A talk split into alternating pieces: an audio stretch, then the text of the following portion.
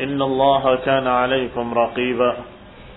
يا أيها الذين آمنوا اتقوا الله وقولوا قولا سديدا. يصلح لكم أعمالكم ويغفر لكم ذنوبكم. ومن يطع الله ورسوله فقد فاز فوزا عظيما. أما بعد فإن خير الحديث كتاب الله وخير الهدي هدي محمد صلى الله عليه وعلى آله وسلم. وشر الأمور محدثاتها فإن كل محدثة بدعة وكل بدعة ضلالة وكل ضلالة في النار Ikhwan fi din, a'azakumullah kaum muslimin yang saya hormati. Kita lanjutkan kajian kitab Ighathatul Lahafan oleh Syamsuddin Muhammad ibn Abi Bakrin Ibn Qayyim al-Jauziyah. Sampai pada pasal tentang hati yang mayit. Di awal pertama Ibnu Qayyim rahimahullah membahas pembagian hati. Ada hati yang sehat yaitu qalbun salim, hati yang selamat dari tarikan-tarikan syubhat dan syahwat. Ada pula hati yang mayit, hati yang mati, yang sudah tidak bisa memahami apa pun. Dan ada hati yang ketiga, yaitu hati yang sakit. Maka kemarilah dibahas hati yang pertama, yaitu qalbun salim. Yang Allah Subhanahu wa taala katakan yauma la yanfa'u malun wala banun illa man atallaha biqalbin salim. Bahwasanya satu hari nanti hari kiamat tidak bermanfaat harta dan tidak bermanfaat pula anak-anak. Illa man atallaha biqalbin salim. Kecuali orang yang datang menemui Allah nanti yaumul qiyamah membawa hati yang salim, hati yang selamat hati yang memiliki kesehatan sempurna yang dalam keadaan tidak tercampuri dengan penyakit syubhat tidak pula dengan penyakit syahwat. Syubhat yang membawa kepada kesesatan syahwat yang membawa kepada kemaksiatan-kemaksiatan. Maka yang berikutnya kata Ibnu faslun fil qalbil mayyit. Pasal tentang hati yang mati. Wal qalbu tsani duddu hada. Kata Al-Qayyim rahimahullah bahwa hati yang kedua adalah lawan dari hati yang pertama. Hati yang pertama adalah qalbun salim, hati yang selamat, hati yang sehat. Maka yang kedua ini lawannya. Duddu hadha wa huwa al-qalbul mayyit alladhi la hayata bihi yaitu hati yang mati yang tidak memiliki kehidupan. Fahuwa la ya'rifu rabbahu la ya'buduhu biamrihi yuhibbuhu wa yardah. Hati yang mati adalah hati yang tidak mengenali Rabbnya. Tidak mengenali Allah subhanahu wa ta'ala. Tidak beribadah kepadanya. Dengan melaksanakan perintah-perintahnya. Tidak pula beribadah dengan apa yang dicintainya dan diridhoinya. Bal huwa waqifun ma'a syahawatihi waladdatihi. Maka hati yang mati ini dia berjalan atau berhenti pada syahwat-syahwatnya sendiri dan semua yang dianggap lezat oleh hawa nafsunya. Walau kana fiha rabbih wa ghadabih walaupun kelezatan yang diinginkan dan dimaukannya adalah membuat Allah murka, membuat Allah marah, dia tidak peduli. Ini hati yang mati. Hati yang mati dalam keadaan dia berjalan bersama syahwatnya dan dia berjalan pada kelezatan yang dia ingini. Pokoknya saya puas. Pokoknya saya ingin yang demikian. Tidak peduli dengan larangan Allah, tidak peduli dengan syariat Allah. Walau kana fiha sukht rabbih wa ghadabihi, walaupun pada perkara itu ada kemurkaan Allah, ada kemarahan Allah, fahuwa la yubali, maka dia tidak peduli. Idza faza bi syahwatihi wa kalau dia sudah mendapatkan apa yang diinginkan syahwatnya, sudah mendapatkan bagiannya, maka dia tidak, peduli. Allah murka ataupun Allah marah, dia tidak peduli. Radiya rabbuhu am sakhita. Dia tidak peduli apakah Allah ridha atau Allah murka. Fahuwa muta'abbidun li ghairillah. Maka hati yang demikian, hati yang mati adalah hati yang beribadahnya kepada selain Allah hubban wa khaufan wa raja'an wa ridan wa sukhtan wa ta'diman wa dhullan yani hati yang dalam keadaan menghambakan diri dan diperbudak bukan oleh pemiliknya. Bukan diperbudak oleh Allah yang memilikinya tapi diperbudak oleh hawa nafsunya.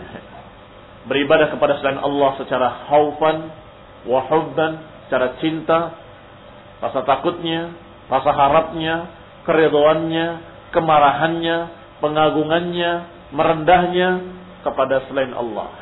Marahnya bukan karena Allah, merendahnya tidak kepada Allah, keriduannya tidak kepada Allah, rasa harapnya tidak mengharap kepada Allah, rasa takutnya tidak takut kepada Allah, cintanya bukan cinta kepada Allah. Maka orang yang demikian, yang memiliki hati yang mati, in ahabba ahabba lihawahu, wa in abghadha abghadha lihawahu, wa in a'ta a'ta lihawahu, wa in mana'a mana'a lihawahu. Orang yang demikian kalau cinta, cintanya karena hawa nafsu. Kalau benci, bencinya karena hawa nafsu. Kalau dia memberi, memberinya karena hawa nafsu. Dan kalau melarang dan tidak memberi, tidak memberinya juga karena hawa nafsu. Fahawahu athirun indahu. Maka hawa nafsulah yang sangat berpengaruh dan mendominasi hatinya. Yani athirun indahu Hawa nafsu merupakan sesuatu yang berpengaruh pada dirinya. Wa habba ilaihi min ridha maulahu dan hawa nafsunya lebih disukai daripada keridhaan Allah Subhanahu wa taala. Fal hawa imamu maka hawa nafsulah yang memimpinnya. Wasyahwah qaiduh hawa nafsulah yang menuntunnya. Wal jahl sa'iquh kebodohan adalah yang menyeretnya wal ghaflah markabuh dan kelalaian adalah kendaraannya. Nauzubillah min dzalik. Kita berlindung pada Allah Subhanahu wa taala dari hati yang mati seperti ini. Ya. Kalau hati sudah mati, maka tidak berpengaruh padanya kecuali hawa nafsu. Tidak memimpinnya kecuali hawa nafsu. Tidak menyeretnya ke sana kemari kecuali hawa nafsu. Fahuwa bil fikri fi tahsili aghradihi dunyawiyah maghmurun. Maka orang yang demikian Orang yang memiliki hati yang mati seperti ini bil fikri fi tafsili aghrarihi dunyawiyah maghmur. Orang itu dalam keadaan maghmur, tertutupi, diliputi oleh pikiran bagaimana caranya mendapatkan tujuan-tujuan duniawiyah. Maghmur artinya dia betul-betul diliputi, tertutup seluruhnya, tenggelam di dalamnya. Tenggelam dalam apa? Dalam fikr fi tahsili aghradi. Berpikir bagaimana saya bisa mendapatkan apa yang saya inginkan di dunia ini. Bagaimana bisa memuaskan hawa nafsunya. Bagaimana bisa memuaskan keinginan-keinginannya yang merupakan keinginan duniawiyah. Wa bisakratil hawa wa hubbil ajilah makhmur. Dan orang ini, orang yang memiliki hati yang mati dalam keadaan makhmur, mabuk tidak sadarkan diri, tapi bukan dengan khamr yang hakiki, tapi sakratil hawa. Yani khamrnya adalah hawa nafsu tadi. Dia mabuk karena hawa nafsunya. Wa hubbul ajilah mabuk dengan keinginan yang segera, keinginan yang ada di dunia. Bagaimana kalau orang mabuk? Biasanya kalau orang itu dalam keadaan sakran, dalam keadaan tidak sadarkan diri dengan berbagai macam minuman-minuman yang memabukkan, biasanya orang itu akan berjalan tanpa huda, tanpa petunjuk, tanpa pikiran, berbuat dengan ucap ucapan-ucapan, perbuatan-perbuatan yang tidak pantas, yang tidak terbimbing dengan akal, apalagi dengan ilmu, apalagi dengan Quran was sunnah. Dengan akal saja dia tidak terpimpin. Demikian pula orang yang mabuk karena hawa nafsunya. Dia dibuai oleh hawa nafsunya sehingga dia dalam keadaan seperti orang yang sakran, seperti orang yang mabuk, dalam keadaan di pikirannya hanya bagaimana memuaskan, bagaimana memuaskan dirinya sendiri.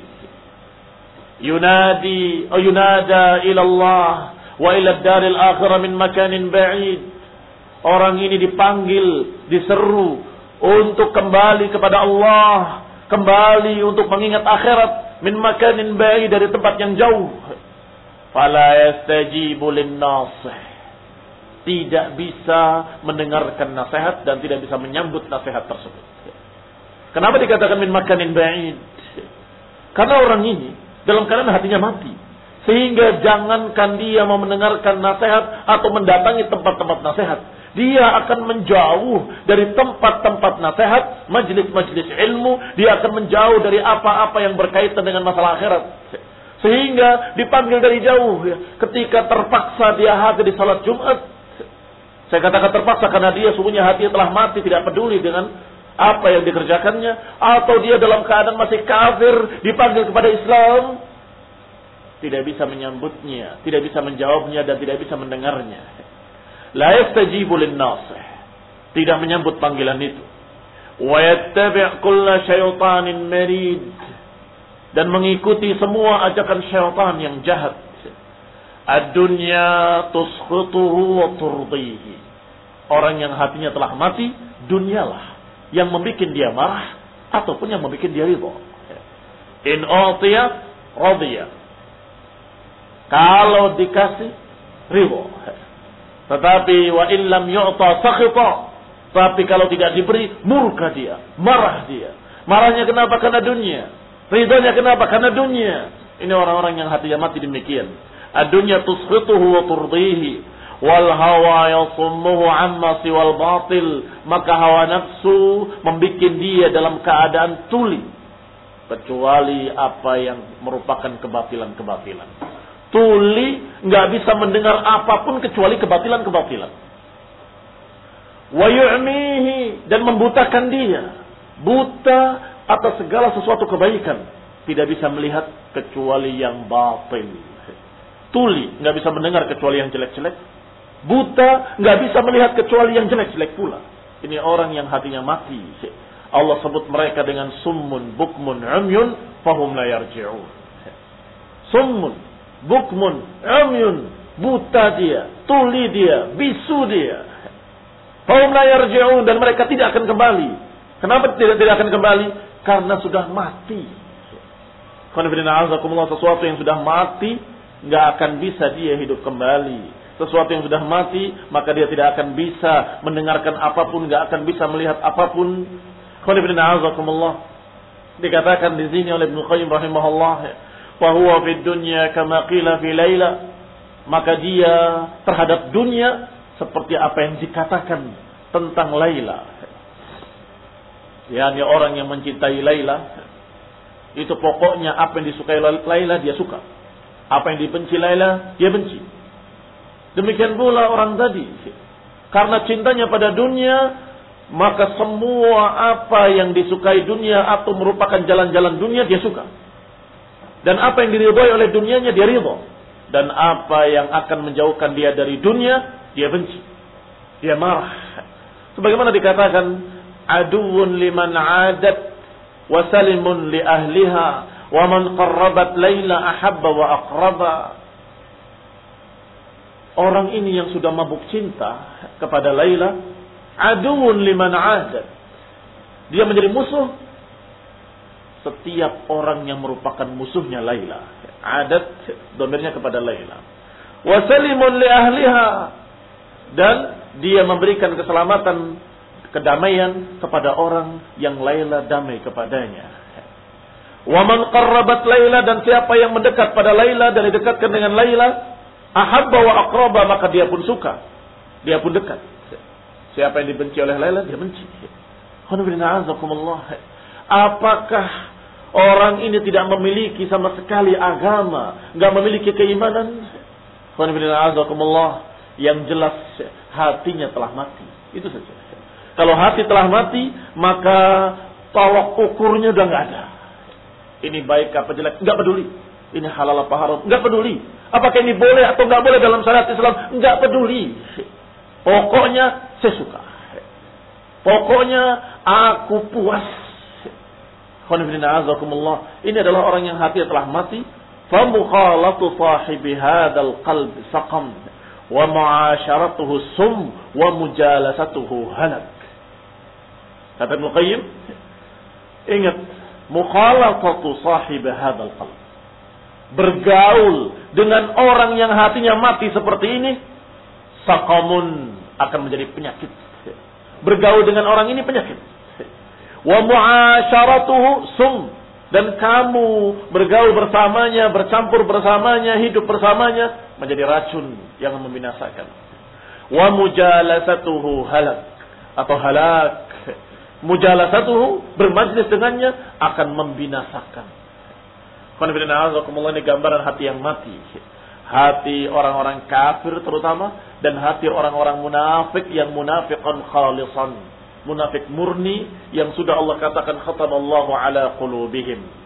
Allah kunci mati hati-hati mereka. Khatamallahu ala qulubihim wa ala sam'ihim wa ala absarihim ghishawah. Allah kunci mati hatinya, Allah tutupi telinganya dan Allah jadikan pandangan-pandangan mereka tertutup. Matanya melihat tapi hatinya tidak bisa melihat. Telinganya mendengar tapi hati tidak bisa mendengar. Kamu berbicara kepadanya seperti kamu berbicara kepada bangkai. Kamu berbicara pada orang ini, menasehatinya, mengingatkannya dengan ayat dan hadis seperti kamu berbicara kepada orang yang dikubur. Allah Subhanahu wa taala mengingatkan Rasulnya alaihi wasallam untuk sabar menghadapi mereka ini. Kata Allah, "Wa ma anta bimusmi'in man fil qubur." Engkau tidak akan bisa menjadikan orang yang dikubur itu mendengar. Ayat ini dalam tafsir para ulama ditafsirkan bahwa turunnya ayat ini ketika Rasulullah SAW menasehati orang musyrikin Quraisy dan mereka tetap tidak mau sadar. Diingatkan, diingatkan, ditegur, dinasehati, tetap tidak peduli, bahkan membalasnya dengan kejelekan-kejelekan. Dengan permusuhan, dengan caci maki, bahkan dengan peperangan. Maka Allah katakan kepada nabinya dalam keadaan sedih, Kenapa mereka tidak mau dengar, tidak mau paham dakwah tauhid ini? Kata Allah, "Wa ma anta bimusmi'in man fil qubur." Wahai Nabi, engkau enggak akan bisa menjadikan orang yang dikubur mendengar. Ini orang-orang mati, bangkai-bangkai hidup mereka itu. Mereka amwatun ghairu ahya. Mereka orang-orang mati, orang yang tidak hidup. Ya, ini orang-orang yang mati hatinya. Kalau orang itu mati hatinya, Apakah bisa diajak bicara? Apakah bisa mendengarkan ucapan? Tidak bisa. Telinganya bisa mendengar, tapi tidak akan masuk ke dalam hatinya dan tidak akan paham apa yang kamu katakan.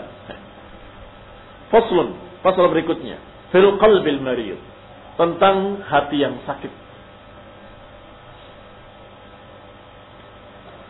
Wal qalb hati yang ketiga adalah hati yang lahu hayatun wa bihi illatun. Hati yang ketiga adalah hati yang memiliki kehidupan tetapi memiliki penyakit. Bukan hati yang pertama hati yang sehat, bukan pula hati yang kedua hati yang mati, tapi hati yang lahu hayatun, dia masih memiliki kehidupan wa bihi illatun, tetapi memiliki penyakit. Falahu maddatani tamudduhu hadhihi marratan wa hadhihi ukhra.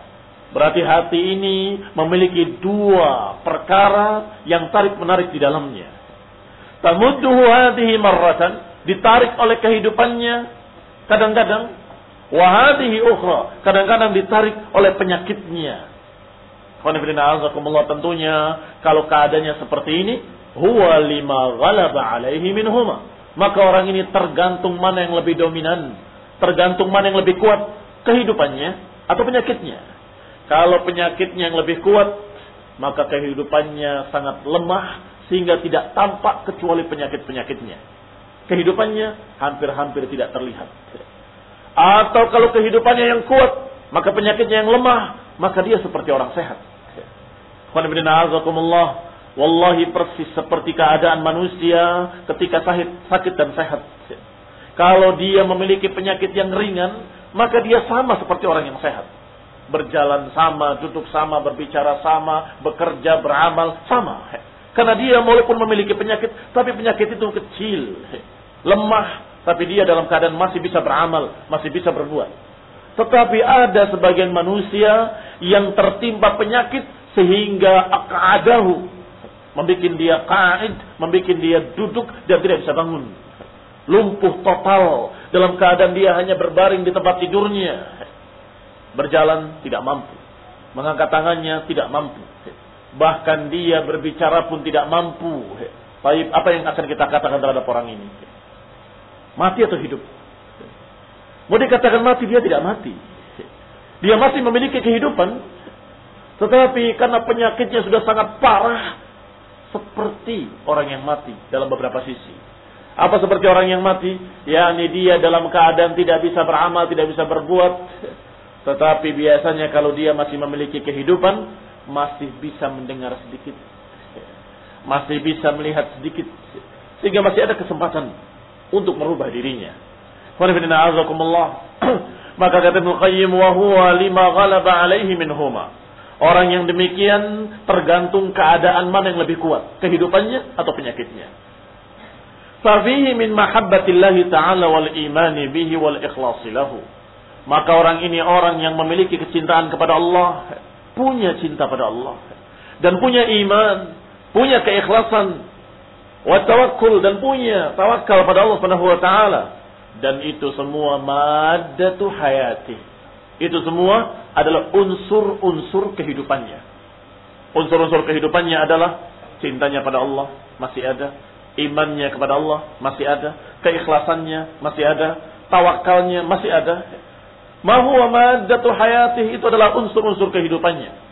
Tetapi fihi min mahabbati syahawat, tetapi orang ini masih suka kepada syahwat-syahwatnya. Wa itharuha wal hirsu ala tahsiliha. Dan kadang dia berupaya untuk mendapatkan kepuasan hawa nafsunya menyelisihi perintah Allah. Bahkan al-hirs bahkan punya kesungguh-sungguhan untuk mendapatkan sesuatu yang haram sesuatu kepuasan syahwat yang bertentangan dengan perintah Allah dan Rasulnya dan ini adalah madatu Hah? Halaki. Unsur-unsur kebinasaannya. Unsur-unsur yang merupakan penyakitnya.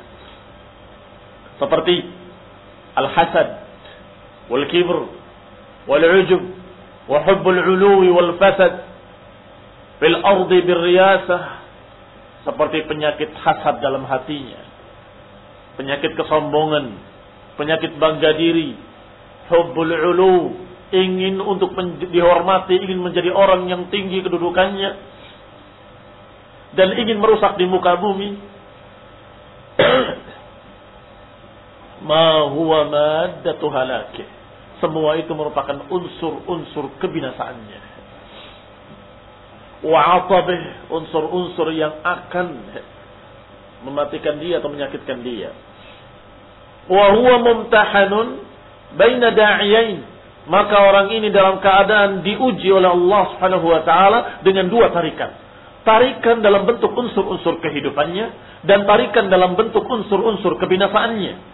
Unsur-unsur kehidupannya adalah tarikan iman, tarikan cinta kepada Allah, tarikan keikhlasan. Demikian pula sebaliknya ada tarikan-tarikan lain yang menarik kepada syahwatnya. Dan ini yang terbanyak dari manusia. Dari kalangan kaum muslimin. Yang terbanyak adalah jenis yang ini. Yang mati biasanya lima orang kafir atau orang-orang munafik yang munafikan khalisan munafikan yang murni. Sedangkan yang hidup sangat sedikit sekali wa qalilun mahum wa qalilun min ibadiyas syakur. Sedikit sekali hamba-hambaku yang bersyukur kata Allah.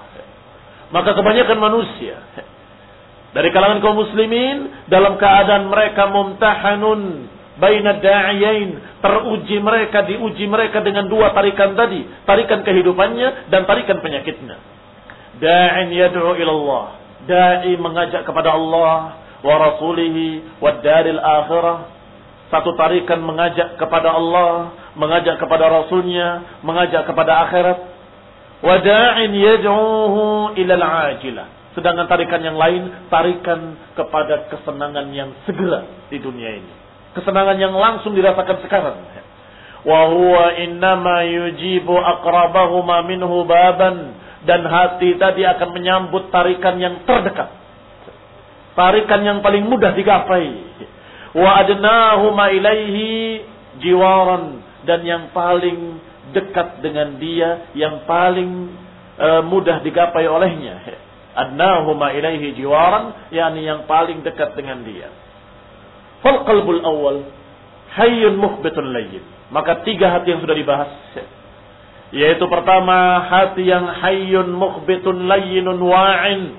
Hati yang dalam keadaan dia tunduk taat kepada Allah. Lembut, layyin, wa'in dan wa'in dalam keadaan sadar. Wa'in, sadar dan tanggap kalau diajak bicara. Kalau dinasehati, paham.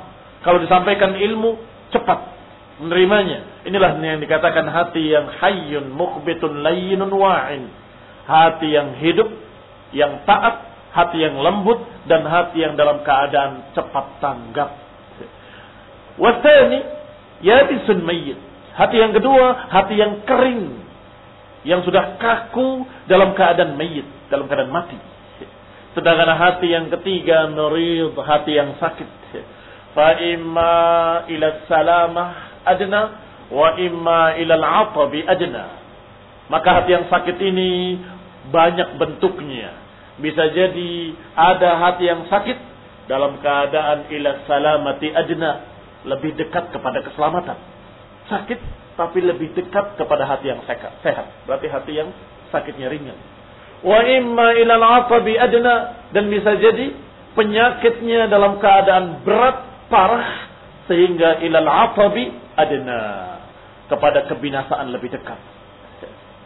Wa qad ajma Allah Subhanahu wa taala baina hadhihi al-qulub ath-thalatha fi qawlihi dan Allah Subhanahu wa taala telah mengumpulkan tiga jenis hati ini di dalam Al-Qur'an dalam ucapannya surat Al-Hajj ayat 52 sampai 54. Allah Subhanahu wa taala berfirman, "Wa ma arsalna min qablika min rasulin wala nabiyyin illa idza tamanna alqa asyaitanu fi umniyatihi fayansakhu Allahu ma yulqi asyaitanu thumma yuhkimu Allahu ayatihi." Wallahu alimun hakim. ليجعل ما يلقي الشيطان فتنة للذين في قلوبهم مرض والقاسية قلوبهم وإن الظالمين لفي شقاق بعيد. وليعلم الذين أوتوا العلم أنه الحق من ربك فيؤمن به فتخبت له قلوبهم وإن الله لهادي الذين آمنوا إلى صراط مستقيم. Perhatikan dua ayat ini dari Allah Subhanahu wa taala. Kata Allah, "Wa ma arsalna tidaklah kami utus min qablika dari sebelum engkau wahai Rasul." Tidak seorang rasul pun tidak seorang nabi pun kecuali kalau dia memiliki angan-angan, memiliki keinginan, alqa syaitanu fi syaitan akan membisikkan, akan melemparkan ucapannya pada harapan dia. Ya, syaitan yang menjawab dan memberikan berbagai macam bisikan-bisikan. Fayansakhullahu ma syaitan. Tetapi Allah menghapus apa yang dilemparkan oleh syaitan tadi. Allah lah yang menepis, yang menghapus dan menghilangkan apa yang dibisikkan oleh syaitan. Thumma yuhkimullahu ayatih. Sehingga Allah Subhanahu wa taala mengokohkan kembali, memantapkan kembali ayat-ayat yang diturunkan kepada nabi tersebut. Kata Allah selanjutnya, liyaj'ala ma yulqi syaitanu fitnatan lil ladzina fi qulubihim marad. Dan ini kata Allah adalah agar Allah menjadikan apa yang dilemparkan oleh syaitan tadi sebagai fitnah, sebagai ujian bagi orang-orang yang dalam hatinya ada penyakit. Perhatikan, tadi berbicara tentang para anbiya, para rasul, yang ketika masuk subhat dari syaitan ditepis dan tertolak mentah-mentah, tidak bisa masuk sama sekali dengan izin Allah Subhanahu wa taala. Mengapa demikian? Karena hati-hati mereka sehat, hati-hati mereka sempurna, hati para anbiya, hati para rasul. Maka setiap ada bisikan syaitan tertolak. Kemudian hati yang kedua. Tetapi kata Allah, maka bisikan tadi, bisikan syaitan tadi akan jadi fitnah. Bukan buat mereka, orang-orang yang hatinya bersih tadi. Tapi akan menjadi fitnah pada orang-orang yang fi qulubihim maradun. Yang dalam hati mereka ada penyakit. Ini golongan yang kedua. Fi qulubihim marad. Wal qasiyati qulubuhum. Dan juga bagi orang-orang yang keras hatinya. Yang hatinya sudah keras, hatinya sudah mati. Thumma qasat qulubuhum fahiya kal hijar. Kemudian keraslah hati mereka orang-orang Yahudi itu seperti batu. Bahkan asyaddu qaswah, bahkan lebih keras lagi. Ini al-qasiyah qulubuhum. Wa inna adh-dhalimina la fi shiqaqin ba'id dan sesungguhnya orang-orang zalim dalam keadaan selalu bertikai. Dalam keadaan mereka fi shiqaqin ba'id dalam keadaan di tempat atau di jalan yang jauh dari jalan kebenaran. Waliya'lam alladziina utul 'ilm dan agar orang-orang yang merupakan ahlul ilmi, orang-orang yang berilmu, ya'lam. Mereka tahu annahul haqqu min rabbik bahwa itu adalah hak dari sisi Allah Subhanahu wa taala. Fayu'minu bihi akhirnya beriman kepadanya fatukhbita lahu qulubuhum akhirnya hati-hati mereka tunduk. Ini seperti jenis hati yang pertama, hati yang sehat. Ya, ini akan menjadi fitnah bisikan syaitan bagi dua golongan. Golongan yang hatinya sakit dan golongan yang hatinya mati. Adapun golongan yang hatinya sehat seperti golongan para anbiya, para rasul dan kaum mukminin, maka mereka tidak bisa terperdaya oleh bisikan syaitan atau tipuan syaitan. Tidak akan terbawa oleh bisikan-bisikan iblis laknatullah alaihi. Akan kokoh kuat dan mudah untuk ditepis semua bisikan-bisikan syaitan. Fatuqbita lahu qulubuhum. Maka hati mereka menjadi tunduk kepada Allah Subhanahu wa taala. Wa innallaha lahadil ladina amanu ila siratin mustaqim. Dan sesungguhnya Allah Subhanahu wa taala lah yang membimbing orang-orang yang beriman ke jalan yang lurus. Apa kata Ibnu Qayyim rahimahullah tentang ayat ini?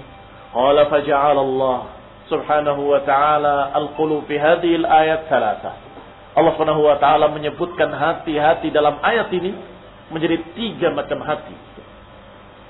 Qalbaini maftunain. Dua hati terfitnah. Yang mudah dikalahkan oleh syaitan. Wa qalban najian dan satu hati selamat. Selamat dari tipuan syaitan. Fal maftunan adapun dua hati yang terfitnah yang bisa ditipu oleh syaitan adalah al-qalbul ladzi fihi marad adalah hati yang di dalamnya ada penyakit dan juga al-qalbul qasi, hati yang keras. Wan naji, sedangkan hati yang selamat, selamat dari godaan syaitan tadi adalah al-qalbul mu'min, hatinya orang yang beriman. Bimukhbit ila rabb al-mukhbit ila rabbih yang selalu tunduk kepada Allah, kepada Rabbnya. Wa huwal mutmainnun wa huwal mutmainnu ilaihi al-khadi' lahu maka hati mereka orang yang beriman adalah hati yang tenang tentram, hati yang tunduk kepada Allah Subhanahu wa taala, al-mustaslim al-munqad. Hati yang selamat, yang mustaslim, yang menyerah pasrah pada Allah dan utusan Allah kepada Allah dan Rasulnya dan munqad dalam keadaan terikat. Demikian hatinya seorang mukmin. Al-mu'min kal jamalil anif haitsu dan qad yang namanya mukmin itu seperti unta yang jinak, di mana dia diikat, maka di situ dia terikat. Yang diikat oleh Allah Subhanahu wa taala yang menciptakannya. Wajar kalau Allah Subhanahu wa taala menentukan hukum-hukum bagi manusia, karena manusia makhluk yang diciptakan oleh Allah. Maka seorang mukmin sadar kalau Allah adalah penciptanya, pemiliknya yang berhak untuk diibadahi, dia diikat oleh Allah dalam hukum apa pun dia akan tunduk. Inilah hati orang mukmin, hati yang sehat. وذلك أن القلب وغيره من الأعضاء يراد منه أن يكون صحيحا سليما لا آفة به yang demikian karena yang namanya hati ataupun selain hati dari anggota badan tangankah kakikah mata telinga seluruh anggota badan harus dan diharapkan oleh setiap manusia dalam keadaan sehat menginginkan anggota badannya seluruhnya yuradu minhu an yakuna sahihan diharapkan diinginkan agar sehat. Saliman la afata selamat sehat nggak memiliki gangguan nggak memiliki penyakit itu harapan seluruh manusia. Ingin sehat seluruh tubuhnya ingin sehat matanya ingin sehat kepalanya ingin sehat tangannya ingin sehat kakinya tidak memiliki cacat tidak memiliki kejelekan tidak memiliki kelemahan. Itu keinginan seluruh manusia Ya'ti minhu ma huyyi'a lahu wa khuliqa li. Dan ketika dikatakan sehat, kapan dikatakan tangan itu sehat? Kapan dikatakan kaki itu sehat? Kapan dikatakan mata dan telinga sehat? Insya Allah manusia, kaum muslimin khususnya akan paham bahwa tangan sehatnya adalah ketika bisa digunakan sebagaimana mestinya. Kaki sehatnya adalah ketika bisa dipakai untuk berjalan, untuk bergerak, untuk menendang, masya Allah. Mata ketika bisa dipakai untuk melihat dengan sempurna, maka dikatakan matanya sehat. Telinga juga begitu. Baik, hati. Bagaimana dikatakan sehat? Kalau bisa digunakan secara sempurna. Baik, pertanyaan berikutnya. Kalau kita tahu tangan itu untuk apa, kaki itu apa, hati untuk apa? Allah Subhanahu wa taala menjawab dalam Al-Qur'an. Lahum qulubun la yafqahuna biha. A'yunun la yubsiruna biha. Walahum adhanun la yasma'una biha. Inhum illa kal an'am kata Allah. Mereka punya hati tapi tidak mau memahami agama ini. Mereka punya mata tapi tidak mau melihatnya. Mereka punya telinga tapi mereka tidak mau mendengarkannya. Berarti hati adalah untuk tafakkur. Untuk memahami apa yang diperintahkan oleh Allah dan apa yang dilarangnya. Untuk memahami syariat yang telah digariskan oleh Allah. Untuk memahami hikmah penciptaan manusia di dunia. Hikmah penciptaan manusia di dunia ini oleh Allah adalah untuk ibadah. Wa ma khalaqtul jinna wal insa illa liya'budun kata Allah. Tidaklah diciptakan jin dan manusia kecuali untuk beribadah kepadaku kata Allah. Maka seorang yang punya hati dan memahami apa tujuan hidupnya di dunia, maka hatinya sehat. Tetapi kalau hatinya tidak mampu untuk memfungsikan dirinya, untuk tafakkur, untuk memahami apa yang Allah katakan, maka ini sakit. Kok tidak suka? Dikasih ayat nggak suka, dikasih hadis gelisah, dikasih ucapan-ucapan para salafus saleh alergi, gatal-gatal dia. Berarti ada keanehan dalam hatinya. Orang yang dalam keadaan dia makan sesuatu makanan yang lezat, tiba-tiba alergi gatal-gatal. Kira-kira yang disalahkan siapa? Makanannya atau orangnya? Orangnya semua orang makan sehat walafiat. Kok kamu makan begitu? Berarti kamu nggak beres.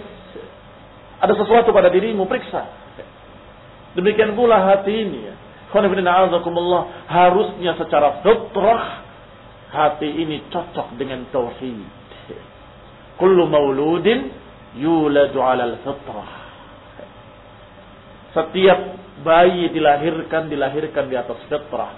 Fa'abawahu yuhawwidanihi au yunassiranihi au maka bapak ibunya lah yang menjadikan anak itu menjadi Yahudi atau menjadi Nasrani atau menjadi Majusi. Tidak disebut Islam. Atau menjadi Islam tidak ada. Berarti di mana Islam? Fitrah tadi yuladu alal fitrah di atas Islam, tetapi bapaknya dan ibunya lah yang menyeretnya kepada Yahudi, pada Nasrani, pada Majusi. Maka Islam itulah yang sesuai dengan fitrah, sesuai dengan hati yang masih bersih. Tetapi kalau hati itu tiba-tiba menolak ajaran Islam, berarti hati ini telah mati. Kalau hati itu menerima ajaran Islam, tapi pilih-pilih, berarti hatinya sakit. Gak beres. Qanibina dikatakan oleh Ibnu Qayyim rahimahullah selanjutnya. Wa khurujuhu anil istiqamati imma liyabsihi wa qasawatihi wa adami ta'atti lima yuradu minhu maka yang dikatakan anggota badan yang tidak sehat ketika dia keluar dari istiqamah keluar dari kemampuan yang aslinya keluar dari kemampuan yang sebenarnya, yang fitrahnya. Imma liyabsihi, kadang-kadang karena yabes. Karena keringnya. Kering tidak diberi makanan. Kering tidak diberi oksigen. Diikat tangannya dengan kencang di sini, maka dia akan lemah. Tidak bisa berbuat apa-apa. Atau kasawati, atau karena kerasnya. Wa adamu ta'ati lima yurad minhu. Atau tidak mampu mendatangkan sesuatu yang semestinya. Kaliyadis syalla seperti tangan yang lumpuh. Aliyadis syalla tangan yang lumpuh dikatakan bahwa tangan ini tidak sehat cacat. Orang-orang bisa menggunakan tangannya orang ini nggak bisa. Karena lumpuh. Wal lisan al akhras seperti lidah yang bisu Semua orang punya lidah, bisa berbicara. Orang ini kok nggak bisa bicara? Berarti cacat dia. Kenapa dikatakan cacat pada lidahnya? Karena dia tidak memfungsikannya atau tidak bisa memfungsikannya seperti keumuman manusia. Wal anful akhsham seperti hidung yang tidak bisa mencium bau apa pun. Wadakarul ani enin atau kemaluan yang peluh yang tidak bisa berfungsi. Wal ain allati la tubsiru syai'a atau mata yang tidak bisa melihat apa pun. Maka dikatakan mata itu cacat, mata itu sakit. Wa imma bimaradin wa afatin fihi tamna'uhu min kamali hadhihi al-af'al. Baik, setelah kita tahu bagaimana yang dikatakan sakit pada mata, pada tangan, pada kaki, pada lidah, sekarang ketika tidak mampu memfungsikan sebagaimana mestinya. Kira-kira sebabnya dari dalam atau dari luar? Bisa dari dalam, bisa dari luar. Kalau dari dalam seperti kurang gizi. Jadi kering, kurang oksigen, kurang vitamin, kurang ini, kurang itu, maka dia menjadi lumpuh. Baik. Tapi bisa juga dari luar. Tiba-tiba datang seseorang menutupi mata kamu atau mencolok mata kamu. Maka rusaklah matamu. Bukan dari asalnya. Asalnya dia sudah berupaya minum vitamin A. Betul vitamin A. Yang menyehatkan matanya. Tetapi masalahnya unsurnya dari luar, bukan dari dalam. Demikian pula hati. Kadang karena orang itu sendiri yang tidak memupuknya dan menyiraminya dengan qala Allah wa qala Rasul. Gak pernah disiram dengan ayat dan hadis, dengan nasihat-nasihat para ulama, gak pernah duduk di majlis-majlis ilmu, gak pernah mendengarkan nasihat-nasihat para imam, para ulama ahli sunnah. Ya kering. Dan kalau kering, sakit. Dan kalau sakit, tambah parah, tambah parah, tambah parah, berakhir pada kematian hati. Dan kalau sudah mati hatinya, na'udzubillah, summun bukmun umyun fahum la yarji'un. Susah untuk kembali. Kadang-kadang bukan dari dalam, tapi dari luar. Kamu dalam keadaan punya, punya persiapan. Kamu pupuk hatinya, kamu sirami hatinya. Tapi sayang, ada satu hal yang dilupakan. Dia tidak memagari tanamannya. Sebagaimana kata para ulama seperti Syekh Rabi rahim hafizahullah yang menyatakan kebanyakan manusia memupuk kebunnya, menyirami kebunnya, masya Allah, tapi mereka lupa memagarinya, sehingga datang perusak-perusak dari luar dan rusak kebunnya oleh berpengaruh-pengaruh dari luar. Demikian pula hati ketika dipupuk dengan ayat dan hadis, dengan ucapan para ulama ahli sunnah, dengan nasihat-nasihat para imam-imam ahlul hadis. Masya Allah, segar dia, tumbuh dia, sehat. Tetapi dia tidak menjaga pergaulannya. Duduk dengan ahlul balal, duduk dengan ahlul ahwa, duduk dengan orang yang berpenyakit, duduk dengan orang-orang yang kulubuhum qasiyah, yang hati-hatinya keras. Maka rusaklah apa yang tadinya dia pahami. Buyar kembali apa yang tadinya jelas di hadapannya. Karena penyakit apa? Subhat, subhat. Kalau tadi syahwat dari hatinya bisa ditahan, ternyata ada syubhat dari luar masuk kepadanya, rusak dia. Maka dikatakan oleh Qayyim rahimahullah, imma yubsihi wa qasawatihi wa imma bimaradin wa afatin fihi tamna'uhu min kamal. Bisa jadi karena kekeringan, kekurangan. Bisa jadi pula karena penyakit yang datang. Karena serangan-serangan penyakit dan gangguan-gangguan dari luar. Wa wuqu'uha 'ala sadad. Falidhalika qasamatil qulub ila hadhihi al-aqsam Oleh karena itulah hati menjadi tiga macam, terbagi menjadi tiga jenis. Ada qalbu sahih salim, ada hati yang sehat dan selamat. Laisa bainahu wa baina qabulil haqq wa mahabbatihi wa. Hati yang sehat ini tidak ada antara dia dan kebenaran kecuali kapan dia dengar masuk. Mudah sekali. Kapan dia dengar masuk ke dalam hatinya akan mapan dalam hatinya. Karena hatinya sehat. Tinggal ditanam tumbuh. Fahuwa sahihul idraki lil haq. Maka hati yang sehat, hati yang mudah memahami kebenaran. Ta'amul inqiyadi wal qabulilah sempurna keterikatannya. Setelah mudah paham, kemudian terikat. Ta'amul qiyas. dengan sempurna keterikatannya. Wal qabulilahu dan menerima kebenaran tersebut. Yang kedua ada al-qalbul mayyitul qasi. Yang kedua hati yang mati dan kaku, kering yang tidak tumbuh pohon apa pun.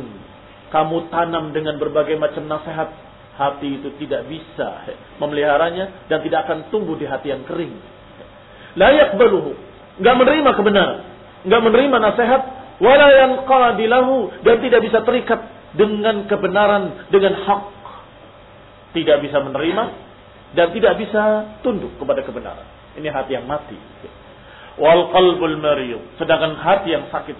In ghalaba alaihi maraduhu tahaqqa bil mayyitil qasi.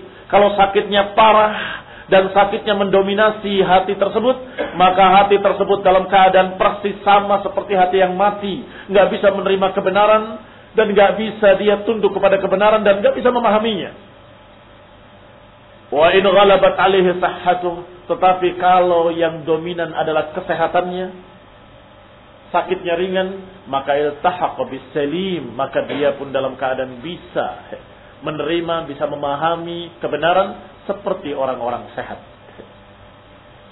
Fama yulqihi syaitan bil asma' dan apa yang dilemparkan oleh syaitan dalam pendengaran-pendengaran lafaz-lafaz wa fil qulubi minasyubah wasyukuk fitnatun dalam ayat di atas kita masih ingat tadi bahwa Allah katakan liyaj'ala ma yulqi syaitan fitnatan.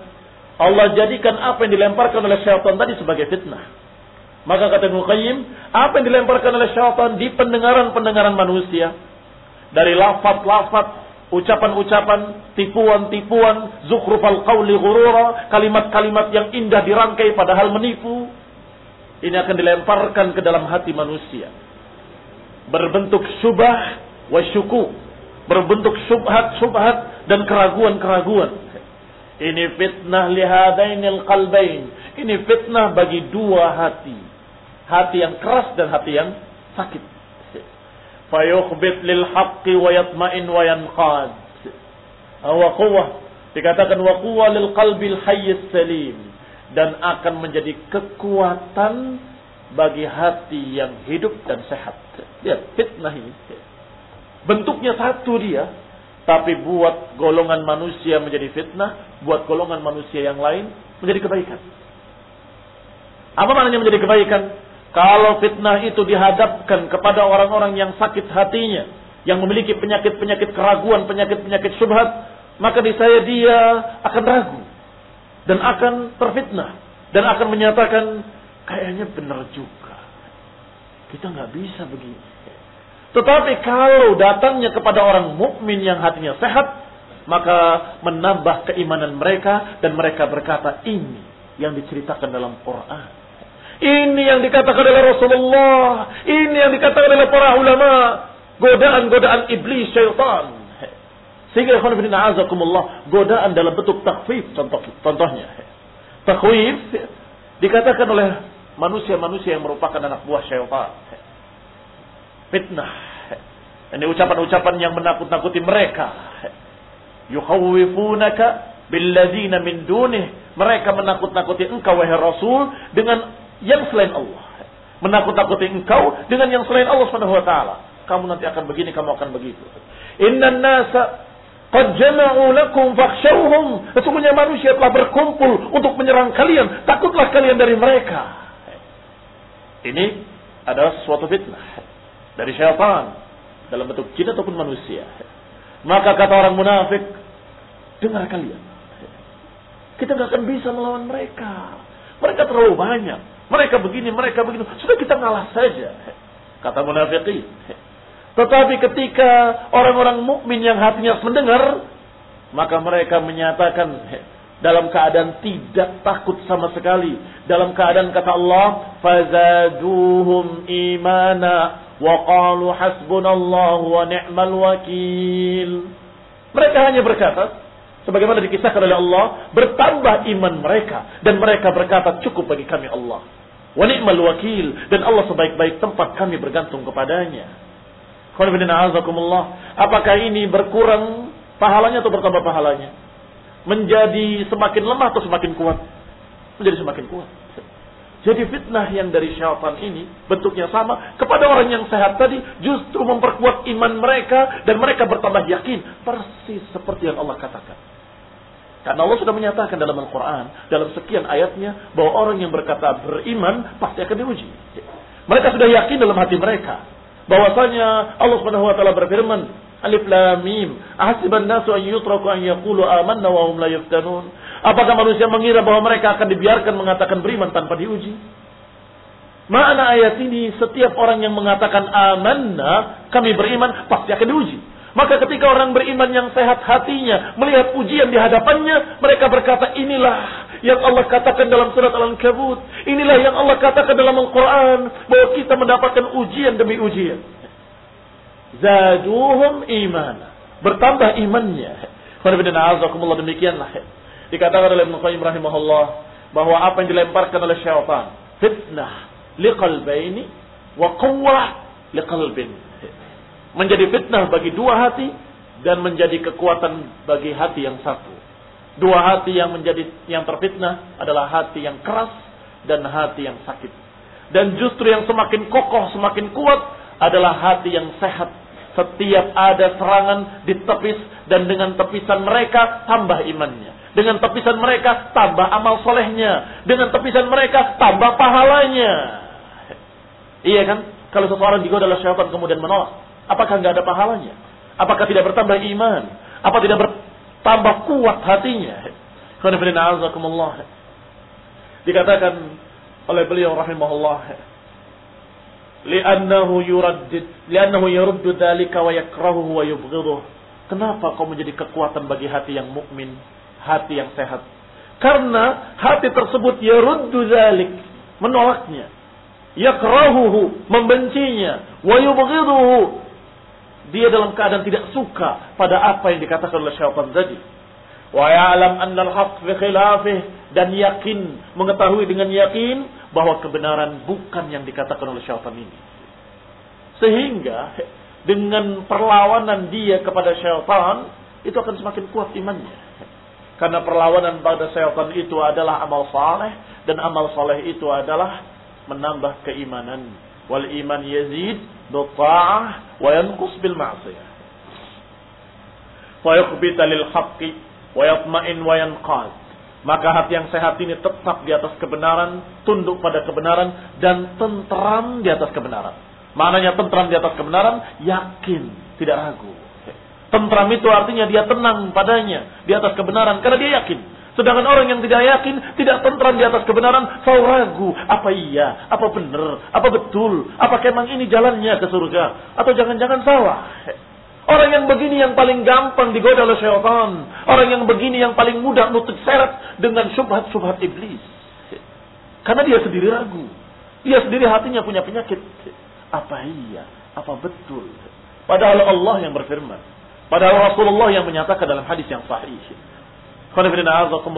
Maka penyakit itulah yang menyebabkan dia lemah. Adapun hati yang sehat ya alam butlana ma alqahu syaitan. Hati yang sehat tahu kebatilan apa yang dilemparkan oleh syaitan. Tahu kebatilan yang dibisikkan oleh syaitan. Fayazdadu imanan, maka bertambah keimanannya. Keimanan pada kebenaran, cintanya kepada Allah, cintanya kepada kebenaran, wa kufru bil batil dan bertambah kekafirannya kepada kebatilan. Bertambah pengingkarannya kepada kebatilan. Kufran bil batil. Wa karahatan lahu dan juga bertambah kebenciannya pada kebatilan. Fala yazalul qalbul maftun fi miryatin min ilqa'is syaitan. Dan sedangkan qalbul maftun hati yang terfitnah tadi, hati yang sakit dan hati yang keras, la yazal maftunun, la yazal fi miryatin, terus dalam keadaan dalam keraguan, terus menerus di atas keraguan dari apa yang dibisikkan oleh syaitan. Wa ammal qalbu sahih salim fala yadurruh. Adapun hati yang sehat tidak bisa dirusak oleh apa pun. Demikian ikhwan fillah azakumullah sebagaimana diriwayatkan dalam hadis dari Hudzaifah ibn al-Yaman. Hadis yang diriwayatkan dalam Sahih Muslim. Bahwasanya Rasulullah sallallahu alaihi wa ala alihi wasallam bersabda, tu'radul fitanu 'ala al-qulubi ka'ardil hasiri 'udan 'udan. Akan dibentangkan, akan dihadapkan fitnah-fitnah pada semua hati. Ka'ardil hasiri 'udan 'udan seperti anyaman tikar selembar demi selembar. Sampai rapat seperti anyaman tikar. Fa ayyu qalbin ushribaha nukitat fihi nuktatun sauda. Maka hati mana pun yang menyerapnya, yang menerima fitnah tadi, maka akan nukitat akan ditandai dengan tanda hitam.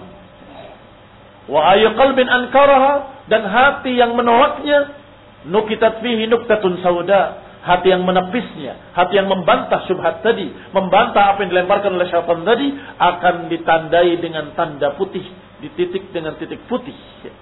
Hatta ta'udul qulubu ala qalbain. Maka hati-hati ini akan menjadi dua jenis hati. Qalbun aswada murbadan kalkuzi mujakhiyah. Jenis pertama hati yang hitam yang dalam keadaan pekat kalkuzi mujahiyah. Seperti periuk yang terbalik. Periuk yang terbalik ini memiliki dua makna. Yakni terbalik yang di atasnya itu yang hitam. Karena biasanya yang terbakar itu yang hitam. Maka hitamnya seperti periuk yang terbalik. yakni seperti pantatnya periuk. Dan mana kedua kata Ibnu Qayyim adalah periuk yang terbalik tidak bisa diisi apa pun. Kalau periuk itu tidak terbalik bisa diisi sesuatu. Tetapi kalau terbalik, diisi apa pun tidak akan bisa menerimanya. Kamu isi air akan tumpah dia. Kamu isi apa pun tidak akan bisa terjaga. Pasti akan hilang. Ini jenis hati yang pertama. Yang setiap fitnah diserap. Setiap fitnah diserap. Setiap fitnah diserap. Maka menjadi semakin pekat. Titik hitam, titik hitam, titik hitam. Akhirnya dia menjadi hati yang hitam. Aswad murbadan. Kalkuzi muzakhiyah La ya'rifu ma'rufan wa la yunkiru munkaran. Kalau sudah begini keadaannya, maka hati ini tidak akan bisa mengenali mana yang ma'ruf, mana yang munkar. Enggak memerintahkan kepada yang baik, bahkan tidak mengenali kebaikan. Dan tidak mengingkari kemunkaran. Dan tidak mengenali apa itu kemunkaran. Illa ma ushriba min hawahu. Tidak mengenalinya kecuali apa yang sudah diserap oleh hawa nafsunya. Dan jenis hati yang kedua wa qalbun abyad. Yani hati yang tadi menolak bisikan syaitan, menolak subhat dari syaitan, menolak berbagai macam godaan-godaan syaitan, maka orang ini dalam keadaan selalu dititik dengan titik putih, tandai dengan titik putih terus, maka jadilah hatinya seperti hati yang bersih putih. Abyad kata Rasulullah SAW. Wa qalbun abyad Hati yang putih fala yadurru fitnatun fala tadurruhu fitnah. Hati yang putih tidak bisa dia dirusak oleh fitnah apa pun. Difitnah oleh syaitan dari kalangan jin. Difitnah oleh syaitan dari kalangan manusia. Difitnah oleh syaitan yang meminjam ucapan keluarganya, ucapan istrinya, meminjam mulut kakaknya, meminjam mulut adiknya, tidak peduli tidak rusak dan tidak merugikan dia sedikit pun.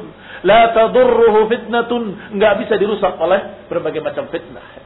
Madamatis samawati wal ard, selama adanya langit dan bumi. Ini hati yang putih. Yang digambarkan oleh sebagian ulama, hati yang putih yang menolak berbagai macam fitnah adalah hati yang bening seperti cermin. Ketika dia menerima sesuatu maka akan terpantul dengan cepatnya. Seketika itu juga. Tidak akan ada yang terserap padanya dari fitnah-fitnah. Dan cerminnya akan bisa melihat dan akan bisa dilihat oleh saudaranya. Cermin dirinya bahwa dia adalah seorang mukmin. Maka mereka ketika diuji oleh Allah dengan ujian-ujian dan godaan-godaan syaitan, maka hati-hati semua akan terlihat mana hati yang sakit, Mana hati yang keras dan mana hati yang sehat. Hati yang sehat akan menolak dan menepis godaan tadi. Hati yang sakit akan menerima dengan mudah. Apalagi hati yang mati. Tidak pernah ada yang ditolak dari berbagai macam fitnah. Yang tertolak justru kebenaran. Kebenaran tidak akan bisa diterima oleh hati yang sakit, eh, hati yang mati. Demikian yang khawifidina azakumullah. Nasolah taufiq wal afiyah. Wassalamu wal hidayah. Dan insya Allah kajian berikutnya Ibnu Qayyim akan menggambarkan bagaimana penyakit-penyakitnya. Setelah bagaimana penyakit-penyakitnya, apa pengobatannya? dan bagaimana cara mengobatinya.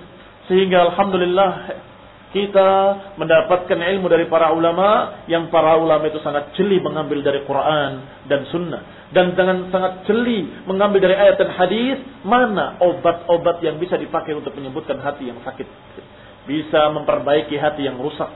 Allah Taala al-ilm an-nafi' semoga kita mendapatkan dari Allah ilmu yang bermanfaat. آمين وصلى الله محمد وعلى آله وأصحابه وسلم تسليما كثيرا سبحانك اللهم وبحمدك أشهد أن لا إله إلا أنت أستغفرك وأتوب إليك السلام عليكم ورحمة الله وبركاته